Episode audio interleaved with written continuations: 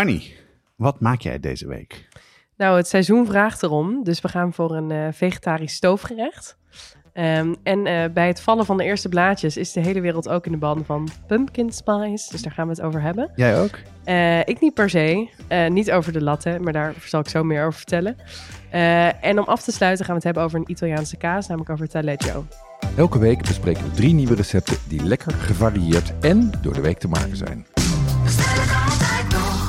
Nou, bij pumpkin spice had ik een beetje error in mijn hoofd. Dus ik ben heel erg benieuwd naar wat voor gerechten jij deze week uh, maakt. Um, we beginnen met een pompoen cacciatore. Ah. Um, als tweede gerecht zoete aardappels uit de oven met taleggio. En als derde gerecht een miso linzenstoof met pastinaakpuree. Oké, okay, dus uh, een vega stoofgerecht voor het herfstseizoen met een pastinaakpuree on the side. Uh, nou, vertel me eerst wat meer over het gerecht. Ja, het is vegan, het is snel. Dat scheelt als je geen, uh, geen vlees gebruikt, want dat hoeft niet uh, super lang te stoven in dit geval. Nee, dat is waar. Um, dus je maakt een linzenstoof uh, met miso en terwijl je dat doet, kan je de pastinaak koken voor de puree. Dat vind ik ook, dat is gewoon handig koken. Dat is fijn, fijn voor door de week.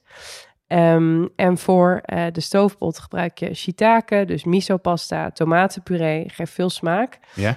Um, en ook Indonesisch laurierblad. Wat is dat? Ja, dat, is, dat, dat zijn een soort. Het lijkt ook niet per se op. Het lijkt eigenlijk meer op curryblaadjes dan op laurier, vind oh, ik. oké, oké, oké. Dat is een beetje van dat Indonesisch, maar ook Surinaams. Ja, salam heet het. Um, maar als je dat niet kan vinden, kan je ook gewoon laurier gebruiken. Dat past ook goed in het gerecht. Um, en die smaakmakers geven eigenlijk je stoofpot uh, diepte en umami. Dus daar wordt het uh, erg lekker van.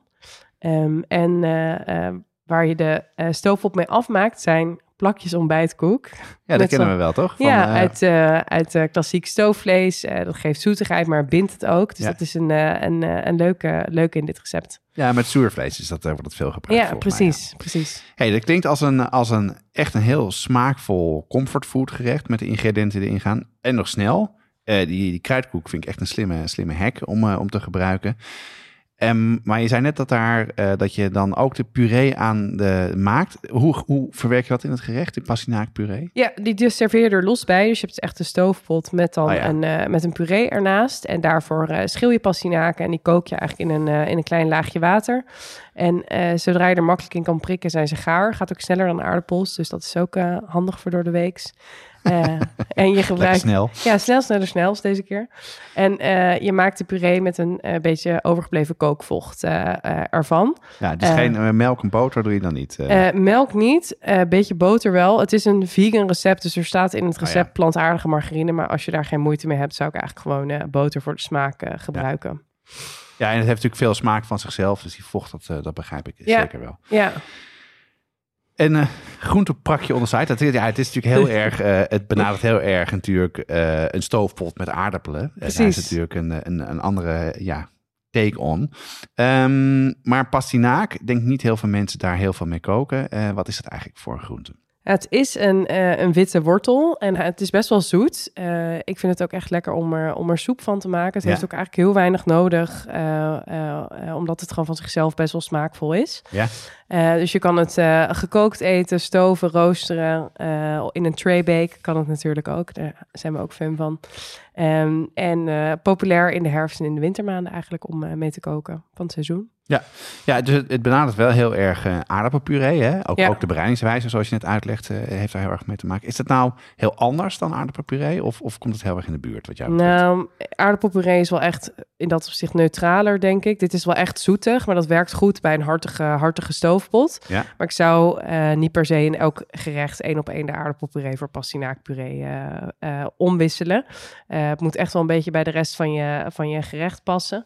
Wat ik wel heel handig vind aan pastinaak, maar ook aan knolselderij, is dat vergeleken met aardappel je het gewoon in, met de staafmixer of in een blender kan gooien. Dus ook als je voor een grote groep um, uh, dit wil maken, Ja. of als je echt zo'n super gladde, zalvige puree wil, dan gooi je het gewoon in de keukenmachine. Ja. En dat is wel echt een voordeel. Moet je met uh, aardappel echt niet doen. Nee, want dan wordt het lijm. Nou, ik heb het wel eens een keer gedaan, omdat er een bepaald gerecht was waarbij de aardappelpuree helemaal salvig zou zijn. Ja. Dus, uh, en ik had het een paar keer gevraagd bij degene die dat op Instagram had gezegd. Nee, het werkt echt. Nee, ik Oh, had het ja. in mijn blender gedaan. Eh, Had jij niet een rokende blender toen? of was, was eh, dat... dat eh, was echt eh, bijna een rookalarm. Ging Ja. eraf. Ja, hij, gelukkig doet hij het nog. Ja, Toen zei ze, oh nee, het was geen blender, het was toch anders. Toen was het al te laat. Maar dat is echt wel een goede tip, want eh, het stampen eh, van aardappelen is best wel wat werk. Ik doe het ook vaak wel een combinatie. Ik doe vaak wel ja. 50-50 aardappel en ja. en kan die dan door de blender? Zeker niet. maar goed, dan kan je de pastinaak natuurlijk eerst wel door de blender doen. Precies, en dan eh, meng je die er doorheen. En dan heb je wat hardere stukjes van een aardappel, lijkt me lekker. Ja, hey, hoe kom je hier aan? Hoe kom je aan een, eh, aan een pastinaak? nou het ligt eh, in principe gewoon in de grotere supermarkt. Ja? Ehm, wat, de fout die ik wel een keer heb gemaakt is dat ik peterseliewortel had gekocht. Want het ziet er echt precies hetzelfde uit. Lijkt hij, echt om, erg op elkaar, hè? hij is iets witter, maar dat zie je natuurlijk niet als het in de verpakking zit. Maar dat smaakt echt heel anders. Dus in dit geval let goed op welke sticker erop zit. Je hebt echt pastinaken nodig voor dit Ja, en, die pastinaak en peterseliewortel gaan ook lekker door de erwtensoep. Ook echt wel Oh, een ja. gerecht voor nu. Ja,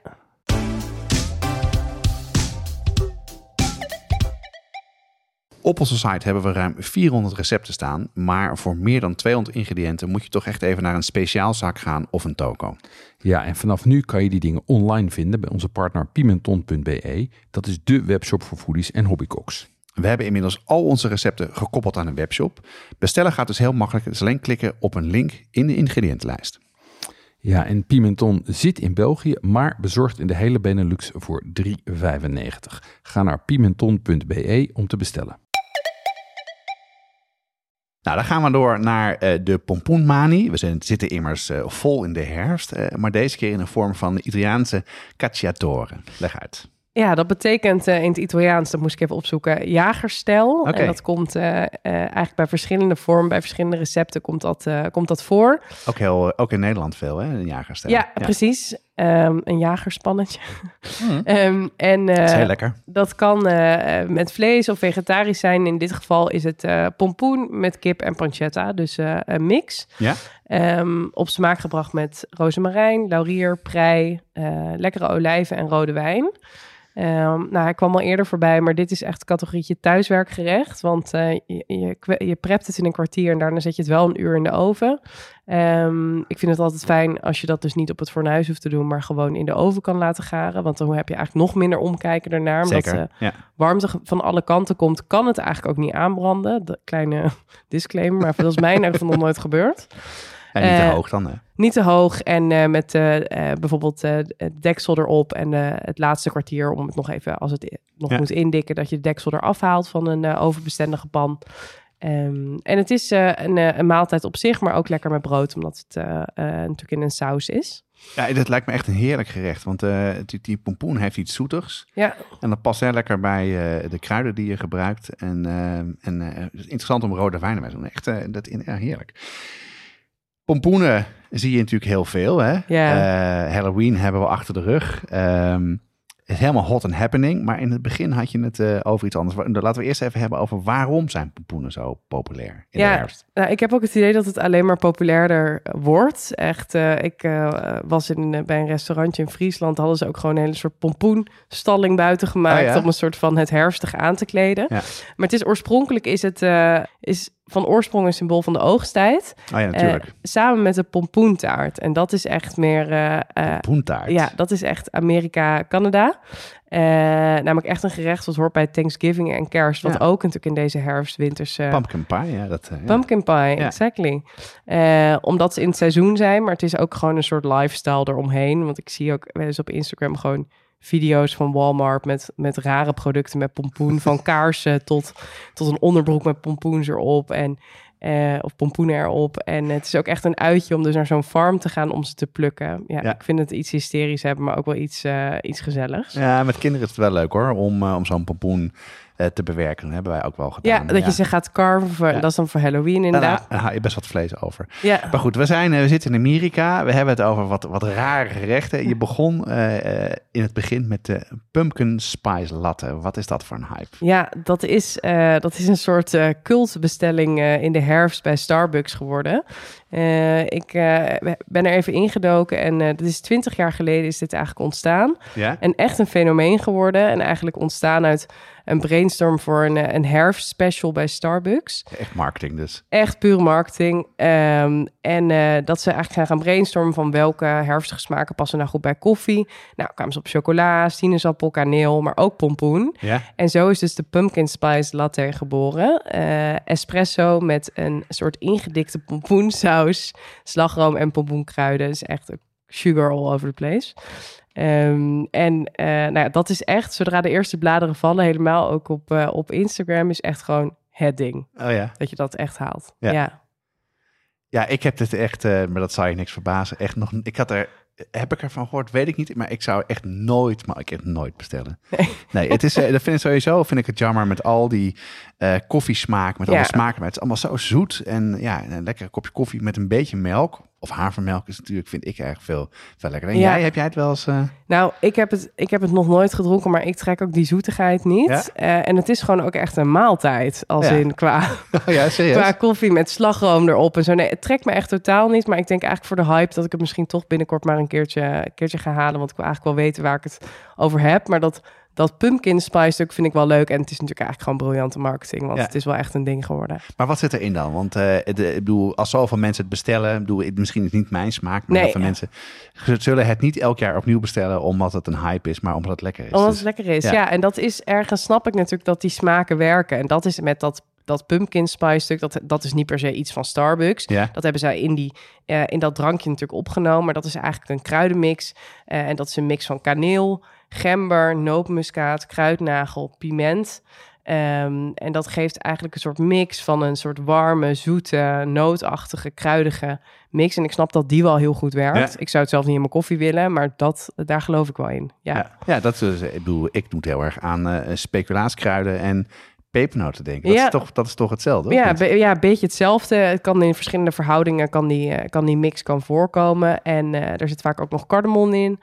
Eh, en eh, nou, op internet, als je even googelt, staan er ook super veel bakrecepten Ja. met deze kruidenmix van eigen gemaakte granola tot wafels, tot Ja. dus echt eh, de classic pumpkin pie uit de US. Ja, die, die begrijp ik wel. Dus de, de pie zal ik wel maken met deze kruiden helemaal. De latte laat ik even voor wat het is.